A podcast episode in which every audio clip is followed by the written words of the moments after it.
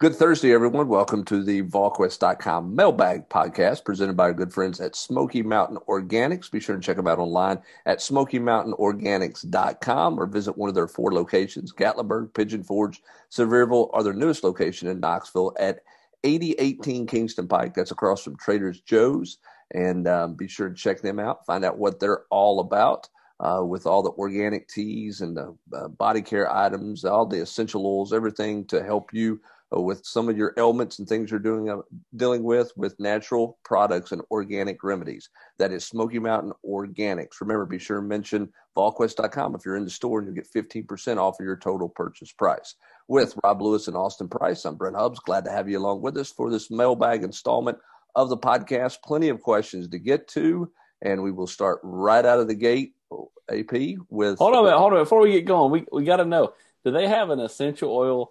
That you makes you warmer? Because if so, I'm getting you that for Christmas. They do have all kinds of products. I'm not sure if they have a, a heat related. You know, I've got my th- my battery powered thermal shirt, so I'm pretty much okay. AP, I, you know, I can. I'll bring that bad boy out first of October while the rest of y'all are in shorts and flip flops. I'll have my battery powered thermal shirt on. I'll be in good shape. And a couple of hot pockets in it. There's no doubt I'll have some hand warmers, toe warmers. There might be a heater underneath the counter uh, in the radio booth as well. Um, Can't you see a pack of smoke sitting on Hubbs' head underneath his toboggan? Sometimes I wish my hair was on fire just to warm myself up because Kessling likes to keep the uh, windows open all the time, um, which is the well, craziest thing I've ever heard. Hey, of. that's hey him and Packer, one A and one B. I mean, you know, two peas in the pod they are. Yeah, gotta gotta have your window open so you can hear that natural crowd sound out there. All right, here we go. Let's go to uh, first question out of the gate. This is from E Schaefer ninety two. Is Milton struggles more of an accuracy issue or a timing thing, or maybe a combination of the two? QB coaches say accuracy is the hardest thing to teach. I guess he's trying to hint around Rob Lewis is what we saw out of Joe Milton in game one, quarters three through four, fixable. I think is kind of the direction he was going there. Yeah, I mean, I think it's fixable. I mean, I'm no quarterback guru. Don't get me wrong, but I'm not ready to say the sky's falling after one game. I mean, did he play well? No. For the final three quarters, he did not play well at all. But you know, Josh Heupel's making a lot of money to coach and has a good track record with quarterback. So I would think it's fixable. I, I, I thought the bigger thing to me was just not seeing the field and yeah, missing. I agree with this missing a lot of guys that from and, and, you know we have a better angle than Joe Milton does, and people aren't running at us from up in the press box from that vantage point. But I thought there were some times where he missed some chances for some really big gains down the middle. I agree. I, I yeah. think it's more seeing the field than it is accuracy. Yeah, I, I mean, don't. I don't disagree with that too. Here's the other thing I wonder, Austin. I didn't mean to interrupt you, but how much is there the receivers? Were they in that starting in that second quarter move where, maybe they not on the same page with some of the route adjustments the receivers have to make um, and and Milton seeing those route adjustments are the receivers making those route adjustments. And I say that because Heupel keeps talking about entire passing game. And I don't think he's trying to protect necessarily Joe Milton. I, I, I do think that there's a situation where there's some error here in the passing game that, that falls at the feet of the receivers some too. And not just the two drop passes by Jalen Hyatt, Austin. No, that's exactly right. Um, you want to know? People ask on the board what Heupel and Rodney and I talked about, and and one hundred percent we talked about Heupel's you know house redo. We talked about Hoka shoes for Rodney. We talked about Nick and Jay's. We talked about several things, but one instance was Heupel talking about one of the receivers cut a wheel route off that would have went for a touchdown, and you know had you know had that not been the case, you know, it, it probably is six points. Um, you know, so I mean, yeah, I think that's the point. It's like, you know, it's not just Joe. Yes, he was critical of Joe. He was critical of Joe after the game. He was critical of Joe on Monday when we met with him. Um, and I'm sure, you know, again, he'll he'll drive that point home when we hear from him uh, later this morning. But uh, you know, on the whole, you know, I, I, think it's it's a combination of everything, and and Joe's a part of it, but so are the receivers. So are I think a little bit offensive line, but mostly receivers and quarterback. And we'll see how much they can get in sync going against a Pittsburgh team that's going to play a ton of man-to-man press coverage and, and dare you to beat them down the field until you prove that you can you can do it. Which, when those opportunities present himself, Robbie's got to be more accurate this week than he was last week with a deep ball for sure. You, you, before we go to the, to the next question, I, I, will say this: I'm interested to see, you know, like because let's face it, Pittsburgh's going to get home. They're gonna they're gonna be on top of him a lot more than Bowling Green ever was. He had, I think, almost he had too much time last week, and I think that might have been to his detriment. What's he like this week? Does he make mistakes when he's forced to throw it a little bit faster, or does that help him? I mean, I think everybody's going to go, well, he'll probably make mistakes, but you don't know that. I mean, you know, we'll, we'll see what happens when that happens on Saturday. Well, he's, he's interesting, and we'll see how it is against, you know, obviously better competition. I mean, this is a guy who threw for 300 yards twice, you know, Rob, before he got hurt at Michigan. There are times he makes it look very easy, and then there are times he's out of rhythm. And, and the question is, what do you do to to try to make sure he stays in rhythm? Because the first quarter, it was easy. I mean, he made yeah. it look really, really easy. And, and, and let's, you know, I was just, and let's not forget, first game in a new system with new coaches, and when he wasn't here in spring practice. And, you know, I, I temper any of my criticism with that. And also, I don't, you know, I do the PFF thing every week, and, you know, sometimes I, I agree with what they, you know, what the numbers are. Sometimes I kind of scratch my head. But I do think it's worth noting that the highest receiver grade for PFF was 56 for Jalen Hyatt. I, I, think the, the point that Hubbs made, and I know we got to get more questions, but I know the hub point Hubbs made earlier in the week about the fact they didn't scrimmage. Now I know they did some eleven on eleven work in, in practice, but they didn't have a full scale major scrimmage the two weeks leading up to that Thursday game. You know, they basically went scrimmage one, a couple days, scrimmage two, and it was over um, after that. Um, you know, I just wonder if that that played into it a little bit, just you know, knocking the rust off. Maybe it didn't. We'll find out on Saturday, but it, it, to me, it's at least a an interesting notion. Deshaun thirteen wants to know: Did your season predictions change after game one? The answer to that for me is no. No, I mean, as Rob just said, I, it it would be it would be to me poor to judge Joe Milton off of last Thursday, much like it would be poor to Joe judge Joe Milton had he went for 340 yards and 80 yards on the ground and combined for five touchdowns. Uh, it, you know, I, I just don't think you can judge anybody off one game. Look at DeAndre Johnson a year ago. Hubbs was the savior that first game. After that, DeAndre Johnson was more known for getting kicked out at Georgia. Yeah, that's true. More known for penalties than he was anything else other than what he did in that opening game against South Carolina. So I, I wrote it in 10 things last week. Don't make a judgment. You know, it, it is what it is. It all starts to count when you move into week two and you go against better competition. And certainly Pitt is that. Volgrad 05 wants to know, can you give a little more information on Byron Young? Is the worst case scenario that he sits for Pitt and then he's good, or could this wipe out the entire year for him? No, he's back at, at, for Tennessee Tech. Um, I don't think he's going to play this week. Maybe he'll miraculously win this appeal at the 11th hour, but you know, to quote Brent on every Florida prediction known to man, I got to see it to believe it. I got to see him roll out there for warmups to believe he's going to play Saturday. But he is 157 percent back for Tennessee Tech and just my, my two cents, I just just to, I love to throw shade on the NCAA anytime we can. I mean, how, how ridiculous is it? you've got Will Wade on tape, con, you know, confirming he's buying players, and and he's still collecting four million dollars a year. Poor Byron Young plays two games at some junk prep school. And it goes belly under, by the way. Yeah, and the NCAA throws the hammer at.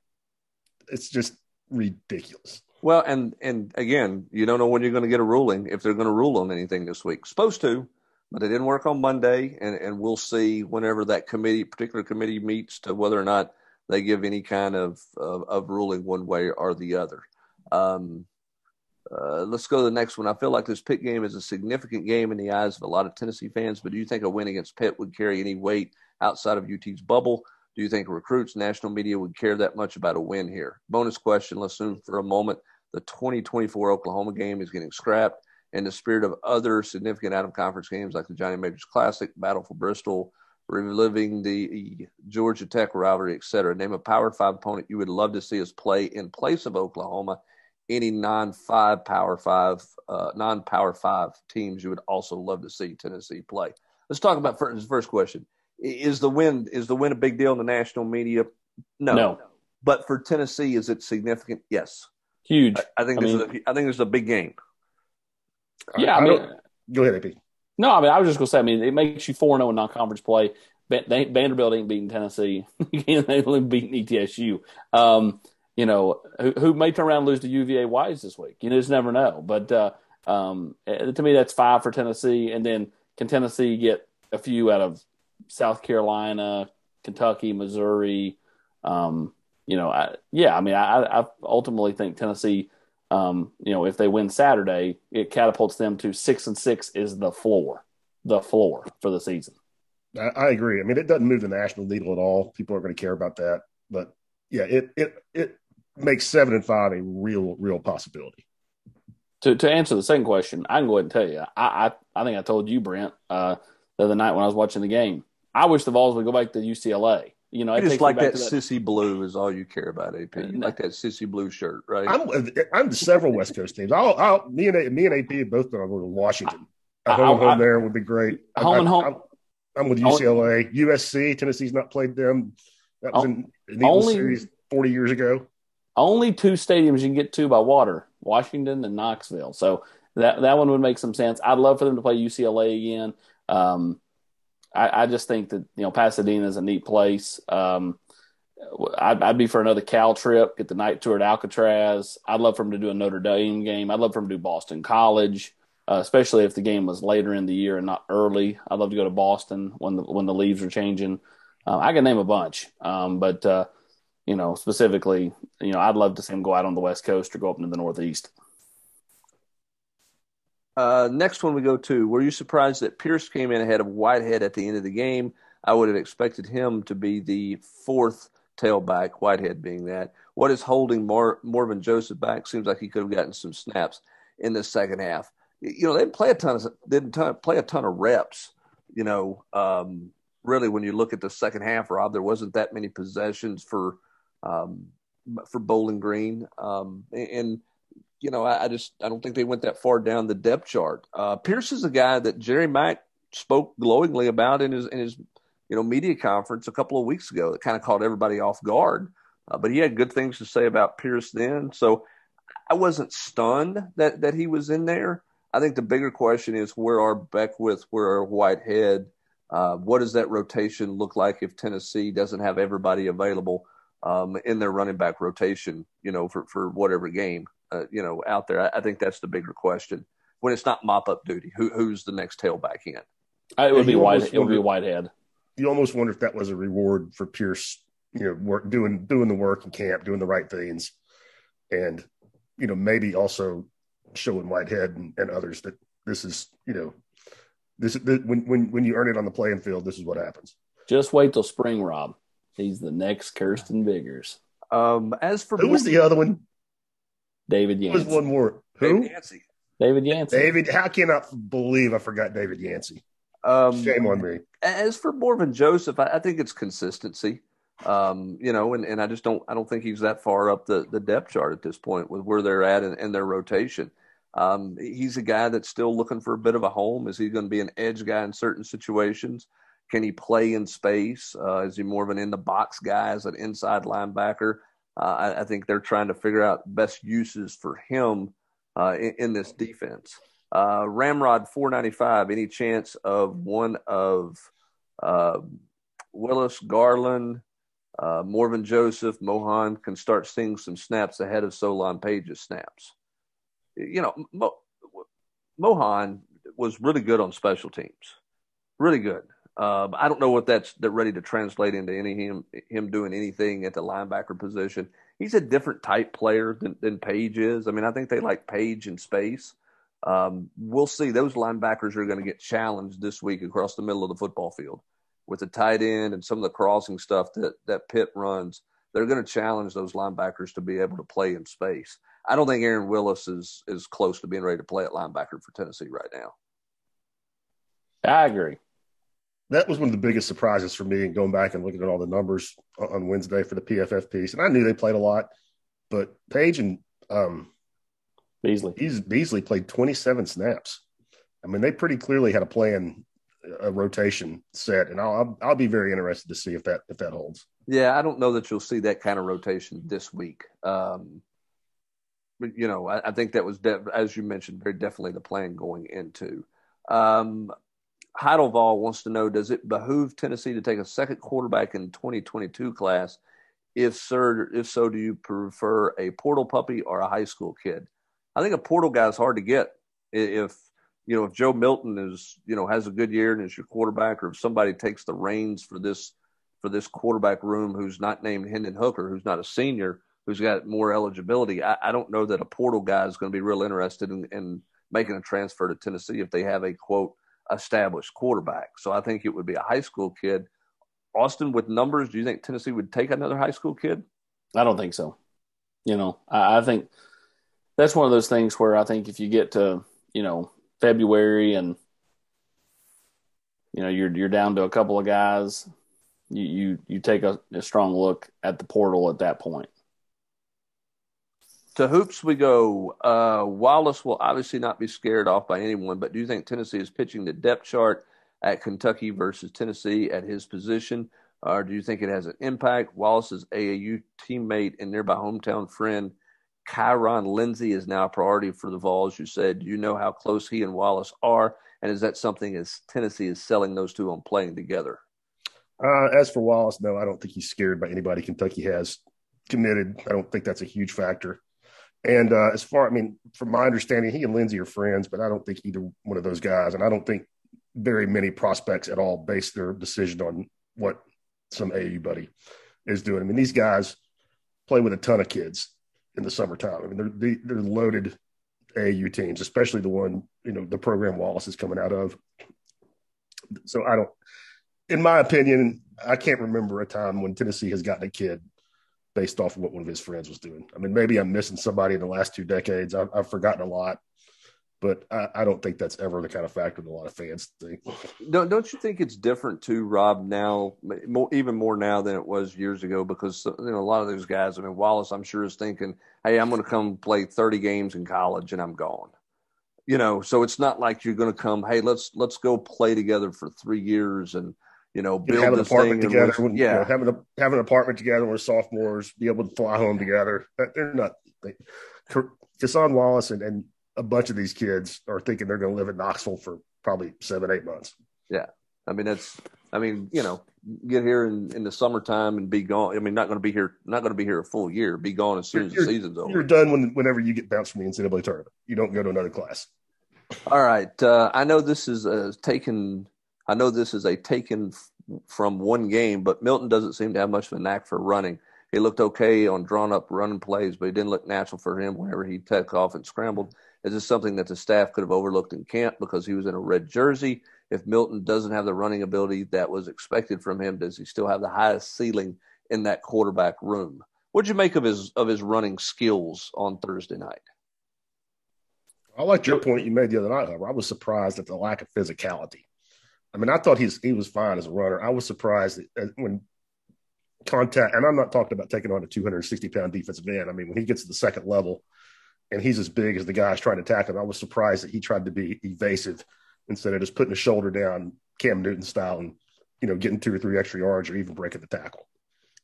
Does the red jersey thing in, in, in fall camp? I mean, does that could that skew your outlook? Not not that all of a sudden now like, he's not what we thought he was. He he's not this or you know he's not he's not our not, he's not our guy. AP. I mean, I'm not talking about any of that, but I mean, is there such thing as getting a misread? in some ways because he didn't take contact in fall camp or I mean you got tape on him at Michigan and everything else. I mean, don't you think they probably knew what he was? Yeah, I mean, I, I guess so. Um, you know, I, yeah, I, I think probably it's more of a hindrance to Hendon Hooker the red jerseys are than Joe Milton. I mean, yeah, you maybe can get a you know, well, I thought he would be a little more aggressive, you know, when and you know, instead of kind of just getting down and afraid to take a hit. But you know, Hooker, you can't really see his full game when you don't play live uh, football with the quarterbacks, and that, at least that's my opinion. I mean, I mean that that was part of Dobbs's deal. I mean, like you know, Dobbs was never super accurate in practice, so I think everybody just kind of judged him when in reality he was just a playmaker. But you don't see that when you're wearing a back then it was a green jersey, now it's red. Yeah, but I mean, the coaches don't see it, but I think the kids still have it. I mean, I think so much of that is instincts. I mean, Josh Dobbs was elusive and able to make plays out of the pocket and down the field as soon as he got on the field, despite wearing a green jersey. I bet, I bet Kyler Murray were whatever Oklahoma's version of the green no, jersey I'm, was. But that's my point, though, is like I'm talking about from the fact of like when you're looking at who your quarterback should be, you know, um, I think you're not seeing full Hendon Hooker because you're not no, playing. We're not seeing football. it, but I'm saying I don't think having the green jersey on hinders Hendon Hooker once he get once he gets in the game and he's live. I no, think he's I, just as good as whether or not he was taking contact in fall camp. Right, but I think Austin's point is maybe it hinders the evaluation. Of, oh, I agree with that on, yes. on, the practice totally. field. Yeah, okay, I totally um, agree with that. Yeah, and and I think there's probably and it would hinder him more than another quarterback because his legs are appears to be a bigger part of his game than, than the other quarterbacks are. Um, Pine Mountain Ball wants to know: Does UT have the advantage on the O line and D line versus Pitt? I don't think so. I mean, when you look at the experience of Pitt, I know Rob, you've got the matchup piece coming up later today. I mean, that's a that's a Pitt offensive line that started a bunch of games together. They're a bunch of grown men. They got a bunch of veterans on the defensive line. That I mean, I kind of I, I, did the I we're gonna get the, matchup pieces ready to go, and I looked at it. I, I mean, Pitt has a bunch of guys that have started, but they were also 110th in the NCAA last year in, in rushing the football. So they got a bunch of guys coming back, but they don't have a bunch of guys back that were very good in, in 2020. Their best running back's a true freshman, or at least their best running back in the opener was a true freshman. And I don't think Tennessee's as good up front as they showed against Bowling Green. But if they can just approach that level of play, i I give the Tennessee defensive front an advantage. Do you really? Pittsburgh. Yes, I, I do. And again, I based that so much of in 2020, you've got four starters back, but those four starters averaged 119. Uh, they were 110th out of 129 teams running the football. And is, is this is there also something to be said that this is an SEC defensive line versus a non-SEC defensive line? I mean, this league is about in the trenches, right? I mean, do you factor yeah. that into that into that viewpoint as well? And, and, flipping it, I think Pittsburgh's front seven. I'll throw the linebackers in there as well because I, I think they're they're nasty. I mean, they've they've got some dudes at linebacker. They got two fifth year seniors They've got a, a junior, and they all they played a lot of football. They played a lot of productive football. Uh, I, I, think Tennessee could have some problems running the ball. We'll see. So you're saying advantage Pitt D line or defensive front, maybe advantage Tennessee at, defensive at front against paper. their offense. Okay. And that's a you know we've got a thin sample size, and I'm basing a ton of my opinion on what Pitt did last year on the ground when they were just not very good. Well, and and here's the thing: is you know who you know it, Cooper Mays. You know, I, I st- would call him super questionable at this point. You know, yes. uh, so I mean, I, I, just think you know if Carvin's the center, you know, who are the guards? You know, I mean, Spraggins didn't you know set my hair on fire last week, and you know, Ollie Lane got better over the course of the game, but this isn't Bowling Green, so. You know, it, it, you know, do they look give another guy a look? Is a guy like Kingston Harris going to get more run on Saturday? You know, and you know, so that's you know, to me, that guard play, to, to Rob's point about you know the Pitt defensive line, could be a big determining factor on how much time Joe Milton does or does not have. Well, and I think you you've heard Josh Heupel mention this a couple of different times. You got to avoid third and long. Uh, Cade Mays talked about this on Tennessee Prime on uh, Tuesday night. Is that Pitt doesn't do a whole lot unusual on first and second down. They kind of say, "Hey, here's who we are. This is our talent. We're coming at you." But if they can get you in third and long, they get pretty exotic and do some things where they cause you uh, to to have um, some. So you know, you're, you you can have a busted assignment in a hurry if you're not careful there. So I, I think who can mentally handle that part of it will go a long ways um, into who plays the most snaps for Tennessee on the offensive line on Saturday. Yeah. See, and, and Hubbard Pitt has two linebackers that combined for 23 TFLs last year. Yeah. Yeah, they they, they play at the line of at the line of scrimmage. I mean, they are downhill for sure uh, because they you know they play play so much press man on the outside at corner that they're just they're not going to ask those linebackers to play in space. They play they play really downhill, particularly in the run game uh, or on run downs. Uh, CD Vol wants to know best opposing team you've ever seen play at Neyland Stadium. For me, it, personally, it was the 2002 Miami team. I think the two most talented teams to come into Neyland Stadium that I saw was that Notre Dame team in 90 that had Rocket Ismail and the bus and Chris Zorich and all those guys, and then that that 2002 Miami team. Um, we're, you, wouldn't throw any. You wouldn't throw any of the last couple Alabama teams that have rolled in here. Well, yeah, okay. Uh, maybe it's just because I'm used to them having. So, uh, I, I mean, I I, I agree. Yeah, my my yeah. knee jerk reaction is to say 0-2 Miami. Yeah. When you look when you look at when you look at them Yeah. You know, after it's all said and done, 0-2 Miami because of all the Hall of Famers that were on that, you know, you know, on on that team. I mean, like, again, it's it's easier to sit back now, twenty years later, and That's say, true. "Oh, to Miami." Because here's what Like, what what will here's what those they were. Alabama teams be twenty years from now, or fifteen years from now? Like Yeah. the last four or five years, you mm-hmm. know what I'm saying? Like, I Yeah. mean, it's easy Oh, yeah. right now to go, Yeah. "Oh, to Miami," because I mean, Yeah. like those guys we have, you know, They got gold jackets and bust. Yeah. I mean, you know, because you're, you're right. I 08 mean, 08 Wyoming, 08 Wyoming, juggernaut team. Uh, there's some. I mean, obviously those. We'll see what how those Alabama teams perform. I mean, but I mean, Derrick Henry's pretty good when he came to town. That was a pretty good team that that Alabama rolled in that day. I'd have to go back and see that there's a bunch of NFL players uh, off of those teams as well. So I mean, yeah, you, you gotta put them in there somewhere. Ken Dorsey, Ken Dorsey's too a pretty big edge to Bama. yeah, no, no doubt. There's certainly some Alabama teams that would factor into that bill. So, um, but I guess that 2002 team stands out because that was when Tennessee was quote good. Yep. and they were uncompetitive. Whereas more recently, Tennessee's uncompetitive against Alabama, but Tennessee's quote down. That was not the downturn for Tennessee when that uh, Miami team rolled in here And what, in, was, in it, was, it 2002 the, was it the first play of the game when Cedric Houston broke loose? and Yes. got tackled. Got it, got tackled at the two. And Yeah. Tennessee every- didn't get it in. and everybody turned everybody and went, "This is going to be a long day here," and it absolutely was. Um, all right, Matt Brad one wants to know. You guys have mentioned quite a bit that Rodney Garner is personally recruiting Walter Nolan. Haven't really heard him mentioned with a lot of other recruits other than Jones, the D line um, from Georgia that Tennessee seems to have cooled on. What other prospects is Rodney Garner focused on at this point in this class?